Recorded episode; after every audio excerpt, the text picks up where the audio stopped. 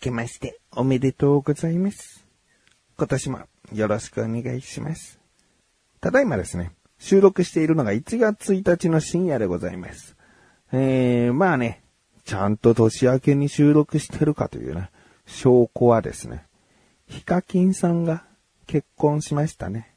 えー、もうこの事実は年明けでないと知り得ないことですしね。あ、でもカウントダウンしてたから。ね、10日前ぐらいからずっとご自身のこのチャンネルアイコンとかでカウントダウンしてて、もう結婚だねこれはってすげえ言われてたんだよね。うん。で、もうカウントダウンのん210あたりから、そのお花とか花束、そして白いタキシードってもうヒントがほぼもう結婚だなっていう、うん確定だなっていうことになってるから、下手したらこの収録30日、31日でも、ヒカキンさん結婚しましたねって言えちゃうんじゃないのって、えー思われちゃうな。あ思われちゃう、えーどうやったら証明できるかというと、ヒカキンさんの結婚相手が一般の方だったね。うん。これはもう確実です。なぜならネットでは、本田翼さんじゃないかと、めちゃくちゃ言われてましたね。うちの息子もですね、まあ、ヒカキンさんの動画をもうずっと見てるってことではないんですが、さすがにこれは何のカウントダウンだということで結構注目してて、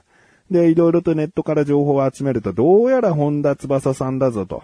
えー本田翼さんというのがネットでも多く言われていて、息子も、えーもう長男次男どっちとも本田翼さんだと思うって言ってたんですよ。うん。いや、僕は、そんなことあるかと。うん、なんかそこ、釣り合うかな。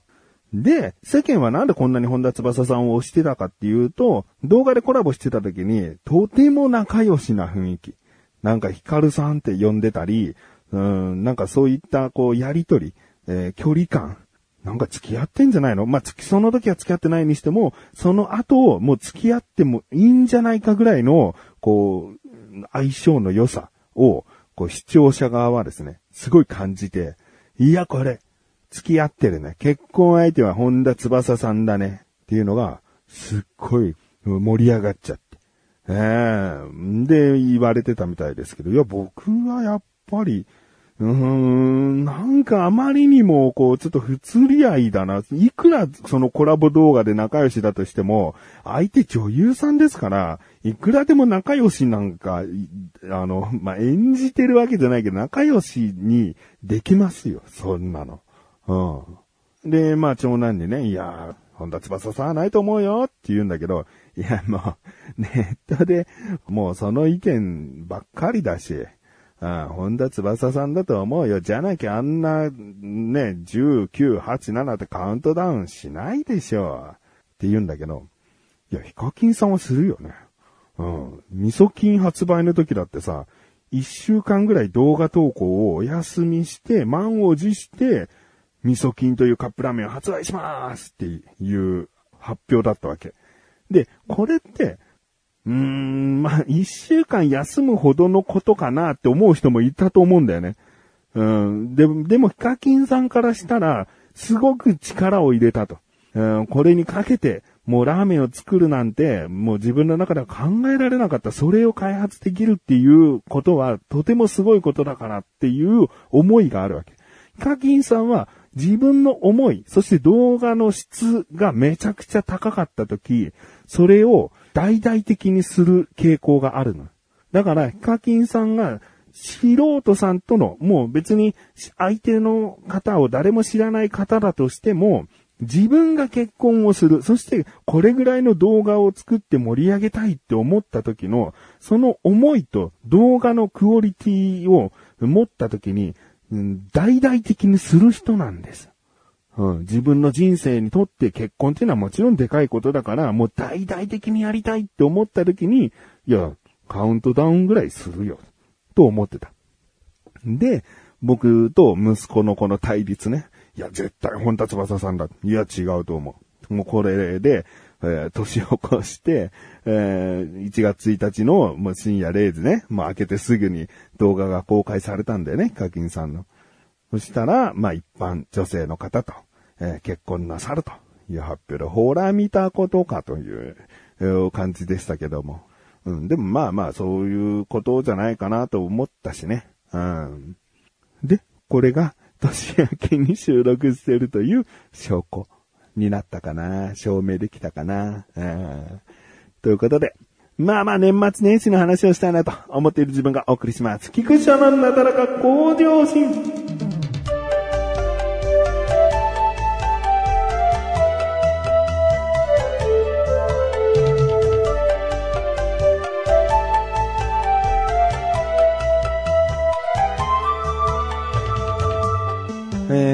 年始はですね、もうここ最近ずっと、うん、もう料理に追われる年末年始って感じなんですよね。えまあ特に去年とかはもうね、しっかり作ったんですけど、クリスマス料理ですね。えまあその前とかは、まあケンタッキーに頼る時もあったし、うん、いろいろね、買ってきて済ますこととかもあったけれども、去年はがっつり作って、クリスマスケーキも、あの、5号サイズでやや小さめの2つですね、作ったりしてたんです。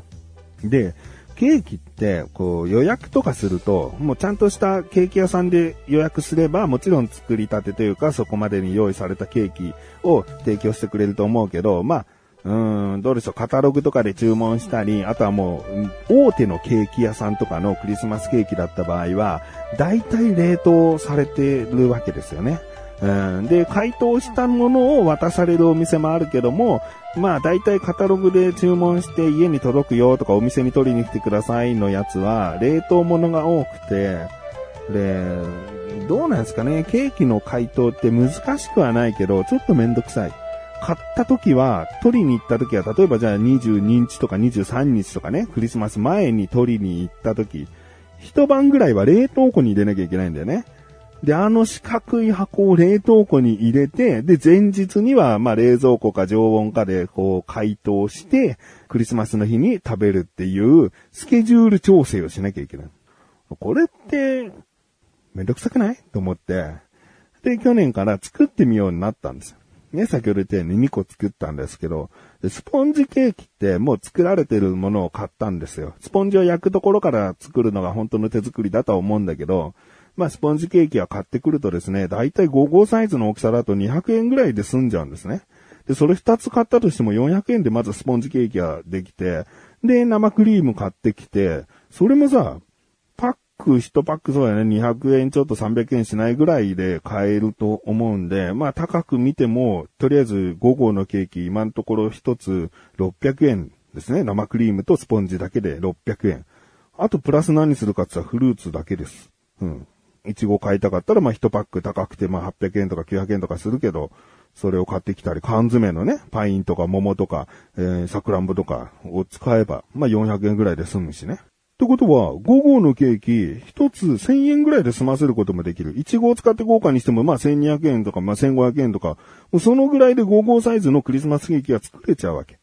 そんなテクニックもいらないよ。スポンジも切れてるし。その間に自分で適当にカットした、えーフルーツを、えー挟んで生クリーム塗って、またスポンジかぶせて全体的に生クリーム塗って、で、フルーツとか、そういうのをこう並べて、見た目をちょっと可愛らしく、えー頑張ってやるだけ。うん。それを、うちはクリスマス料理を12月24日に食べるから、あの、12月24日の、うん、そうだな、クリスマス料理を作ろうという時間よりも少し前から取り掛かって、出来上がったら冷蔵庫で保管しておくだけ。なんかね、本当に手作りした方が楽だよ。いろいろ。結局まあ、綺麗にできないんだよとか、そういう部分で言ったらもしかしたらあるかもしれないね。でもカタログとかで済ましたり、えー量販店とかでも大量に作られたもののクリスマスケーキを予約するぐらいだったら、作った方が楽。いろいろ踏まえたい。うん。まあ、これ、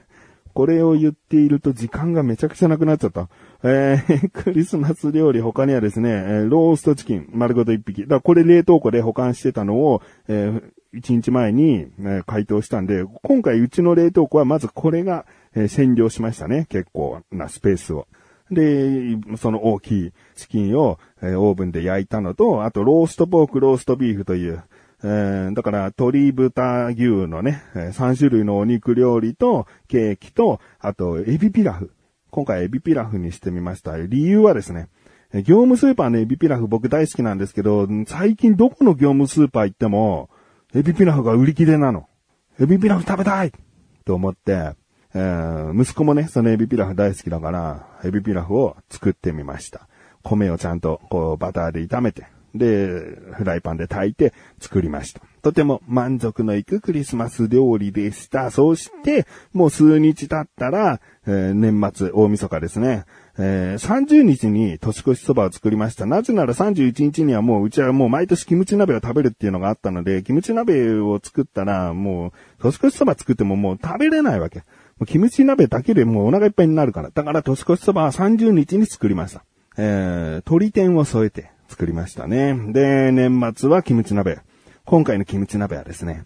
えー、初めてセリを入れてみましたね。えー、セリは緑なんでね、彩りが良かったですね。キムチ鍋ってどうしてもこう赤とか白系の、え、食材で結構埋まったりするんですけど、なんとか頑張ってね、ネギの青い部分が、え、緑を頑張ってくれてたんだけど、セリを入れることでね、見た目が、えー、良くなりましたね。えー ほとんどケーキの話になってるな。えー、そして、お正月ですね。1月1日実家に行きました。実家に行ったらご飯なんか作んないんじゃないの？ね。うちの母親が作るのかな？いや、そうじゃないんですよ。うちの神さんはちなみに仕事をして帰ってきて、えー、みんなでご飯を食べるために準備をするのは僕と母親なんですね。で、母親は、あの、手巻き寿司のお刺身とかを結構もう大量に買っておいてくれるんです。で、この盛り付けをするのが僕の仕事になってるんですね。で、今回もですね、結構いろいろな種類があったんですけど、それらをどうやったら、えー、綺麗に盛り付けできるかなってこういろいろ考えてですね。まあそれはね、もうあのうちの兄とかも来て、えー、楽しくワイワイこうやることができたんで、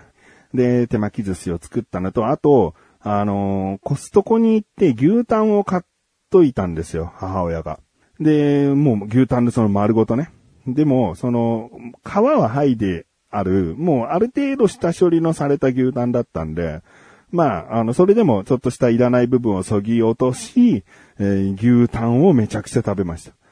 うん、なかなかさ、あの、牛タンって高いじゃん。うん、あの、お店で、焼肉屋で牛タン食べるときも、なかなか高い。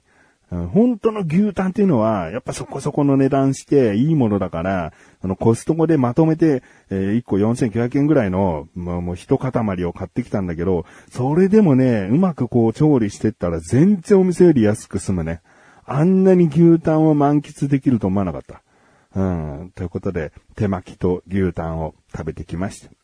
まあこのようにですね、結構もうそのクリスマスから料理何にしよう、どういう風にしていこうみたいな、うん、追い込みがありますね。うんでも、なんかそれらを毎年やることが僕はやっぱ苦じゃないかなっていう。うん、もう、もうまたすぐクリスマスがあって、年末があって、お正月があって、だったら厳しいけど、これが年に一回来るサイクルなんでね。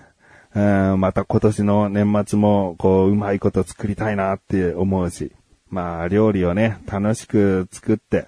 で、それを美味しく食べてもらえることが、まあ、作る人にとって僕にとっての一つのストレス解消となります。